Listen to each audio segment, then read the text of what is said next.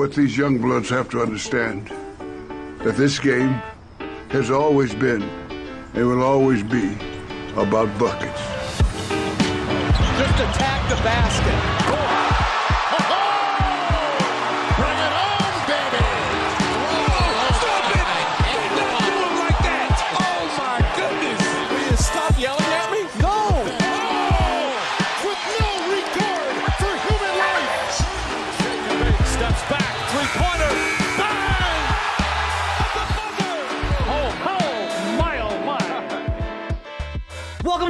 Brought to you by FanDuel Sportsbook. Thanks for joining us. Appreciate you guys being with us. My name is Matt Moore. I'm the senior NBA writer for the Action Network, joined by Jim Turvey. He's at Turvey Bets on Twitter and in the Action Network app. The best way for you to track your picks, get up to the second information on where the bets and money are coming in on all sorts of bracket content, daily videos. Our big bets on campus folks are breaking down stuff daily on there. Check out Big Bets on Campus as well for all of your NCAA tournament betting needs.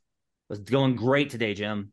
It started off so awesome. Was on that Furman train, was rolling, and things kind of fell apart for me. It was sad. Like it just I, I was going really well. And then I couldn't get a couple more of I needed Colgate over Texas, and that one did not come home for me. But I digress. Um, this is your NBA best betting episode for Friday. I appreciate Jim joining me on these Friday episodes to do so we are going to, as we always do on the best bets episodes, we'll go around, we'll say what our bets are going to be on Friday, and then we'll go back and we'll do the cap. Jim, I'll let you have first crack at it. What are your best bets for Friday? And then we'll come back around and do the cap. Uh, I've got Hawks minus one and a half, and then I've got a couple of bets in the uh, quarters derivatives market. I got Hornets third quarter, and I've got Grizzlies and Spurs fourth quarter under. Cool. Uh, I have three plays. I have the Philadelphia 76ers minus 10. I have San Antonio Spurs plus eight and a half is the bet that I have on that one. And I also have the Houston Rockets. Jim, I'm taking the Spurs and the Rockets in one night. What could possibly You're go bold wrong? man. You're a bold man. Let's start with you. Uh, you like the Hornets third quarter and you like the Hawks minus one and a half tomorrow. What do you like as far as the Hawks go as the Atlanta Hawks take on the Golden State Warriors in Atlanta? Yeah, to me, this is it's not a full hammer spot because I'm be honest, I thought the Hawks were going to look a little better under Snyder. Um, I thought he was going to come in and and you know even even like mediocre coaches usually get like kind of that that new coach smell and they they get a couple of wins.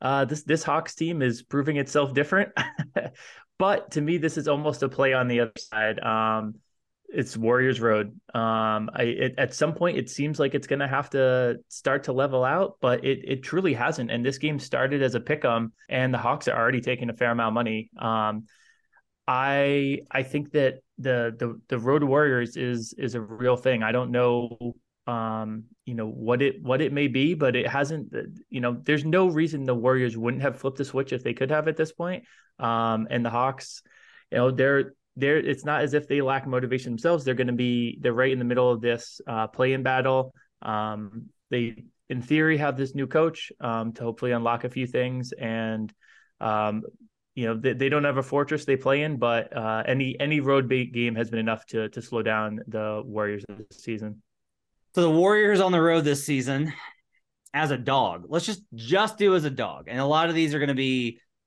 rest spots where they're resting Draymond, who by the way is suspended for this game. Uh, you know they'll rest Steph Clay and Dre on these spots. There's still no Andrew Wiggins in, for the Warriors. Let's just look at the overall number though. As a road dog this season, the Warriors are two and sixteen straight up, five and thirteen against the spread at twenty seven point eight percent. It's amazing. Like you're right. There, this ha- this should turn around at some point. This is one of the things that I started adapting to this season, and it's become like a very big part of my betting approach. Is don't ever try and bet the regression. Don't yeah. ever try and do, um, you know, I think they're like basically they're due. Like there's due for some regression. This is the game that it turns around. Wait for it to turn around on its own and then go forward. Like that's what you should do. I just looked this up. Uh, with Steph Curry in the lineup on the road this season, the Warriors are still two and nine, four, six, and one. Now that's better at 40%. That's way better than their 30% mark. This is with Steph Curry out. The Warriors were still four and six. They're actually better without Steph than they are when Steph Curry plays on the road. When Steph Curry plays on the road this season, the Warriors are 5 and 18 at 22%. 22% no with. Steph. It makes no sense. I'm not going to bet this because of that whole thing that we talked about, where it's like this should turn around at some point. It's a reason for me not to bet the Warriors is how bad they've been on the road. But Atlanta, I don't feel like I can trust either. I just don't feel like I can trust them in this spot. And it would be very war for very Atlanta to be like everyone beats the Warriors at home, and then Atlanta does not beat the Warriors at home. So I'm going to stay away, but I can't blame you. I mean, look, they're just the, the, fading the Warriors has been one of the most profitable strategies in the, in the league this season on the road. So it's hard for me to to battle against you there. Well, and I also really like the idea of of Jordan Poole having to cover either Trae Young or Dejounte Murray. Of course, Trae Young has to guard one of their someone on their backcourt. So, um, but yeah, until they show me, I'm I'm going to keep riding it. So here's an interesting one. You got Hornets third quarter. They're facing the Philadelphia 76ers. I'm on the other side for the game, but why do you like the Hornets third quarter quarterback here? Yeah, so if you follow me in the app, uh, you know I've been doing a fair amount of these quarter and halftime bets. Um, they've been pretty successful this year. Um, and what I try to do with this, um, there's a great site out there, EV Analytics, and it will let you kind of see the ROI that teams have been getting for the season in these quarters. And um, I, I, really just try to pick the very, very top and the very, very bottom. Um, and usually within a day, you'll find a couple that that line up. Um, and the Hornets actually this season they are the I believe they're the second best uh, third quarter spreads. Apologies, they're actually the best team against the spread, which kind of is amazing because they aren't a good team, but they've covered 42 um, out of their 71 games that they have played in the third quarter. And the flip side of that, Sixers uh, are the fourth worst team in terms of covering the spread. So you know whatever trend that may be um, some of these can be a little noisy at times um, but i think that when when you're picking out the the extremes at either end and trying to make sure you're matching a, a top two or three uh, or four with a bottom two three four um, the the overlap has has had a has a positive positive roi for for the season overall um, and then kind of uh, along with that i have the grizzlies and the spurs fourth quarter under this is the same deal. Um, fourth quarters in general have been really, really, really beneficial to bet the under. Um, I wrote about this in an article I did um, in a, another Grizzlies preview um, a couple weeks ago. At that point, fourth quarter unders had gone 1,092 and 788. So that's a 58% hit.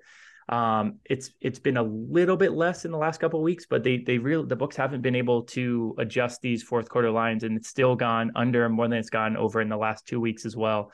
Um, and these are two of the top teams in terms of going under in the fourth quarter. So this is this is just a play off of a trend that I have found to be slightly sticky this season. And so you know, there's not necessarily a narrative case here. It's just kind of a, a trend play for me.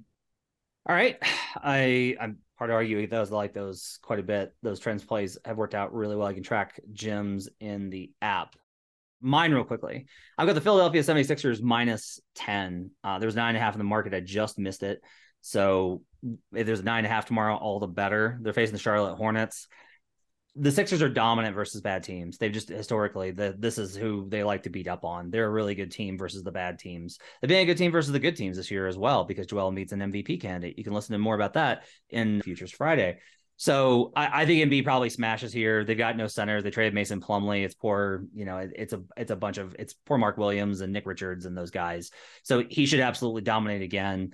Uh, I make this 10 and a half. That's enough of a clearance for me with how the Sixers are playing. They've won six in a row. Hornets have been better uh, as of late. They've been, they played a little bit better comparatively speaking over the last couple of weeks. There is, as much as we talk about tanking, there is also significantly in the late stages of the season. There's a part where teams kind of play a little bit better because they've got lost so much and it's almost not really a dead cat bounce but it's like they've made roster changes. They're they found a few things that work and they start to compete a little bit. That said, the Hornets still have lost three in a row, uh, and four of the and six of their last ten. So they're heading in the other direction here. This is not enough for a Sixers team that I think should be probably more than a double digit favorite, just a straight up 10. This should probably be 11, 11 and a half. Um, that would be the mark that I would probably look to not bet it. If you wake up in the morning and you're listening to this and it's 11, just know that I probably don't want it. I only want it at 10 or under for the Sixers. I'm also going to take the San Antonio Spurs plus eight and a half versus the Memphis Grizzlies.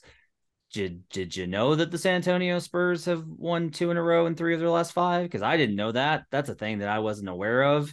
Um, San Antonio in their last 10 are actually four and six. Like for Spurs standards, that's crazy. They have 18 wins on the season, and four of them have come in their last 10. They're playing better. They've knocked off, they beat uh, the Nuggets, they hung with the Mavericks.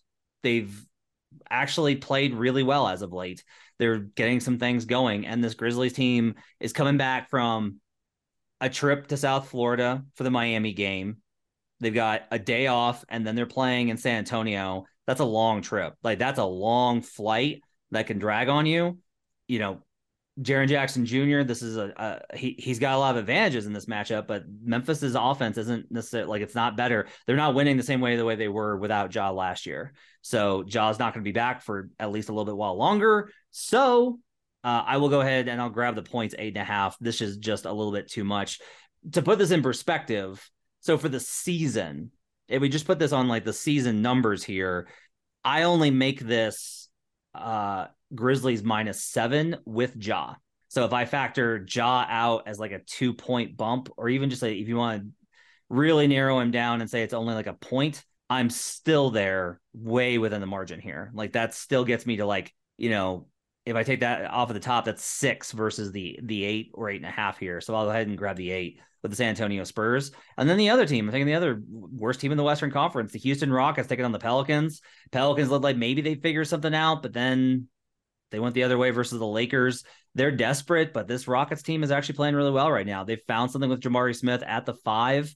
You know, Jonas Valanciunas, I think, is really good. Um, but I think that the Rockets offense will be able to generate enough points, and the Pelicans offense has been so bad that gives me value on the plus six. So, you have any thoughts on those ones that I listed between the Sixers, the uh, Spurs, and the Rockets? You want to join me on betting the Spurs and the Rockets here?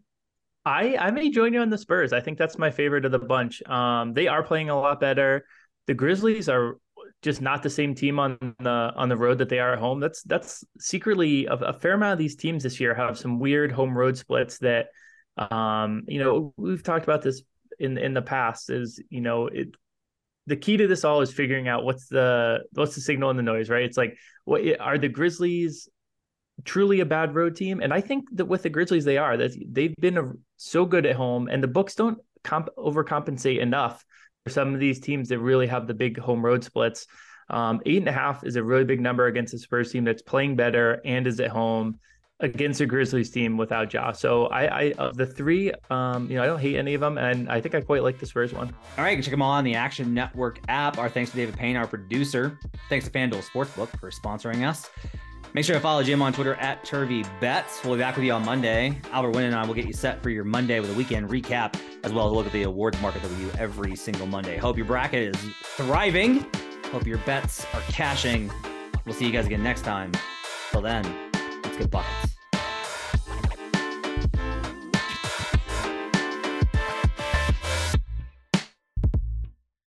Action Network reminds you please gamble responsibly. If you or someone you care about has a gambling problem, help is available 24 7 at 1 800 Gambler.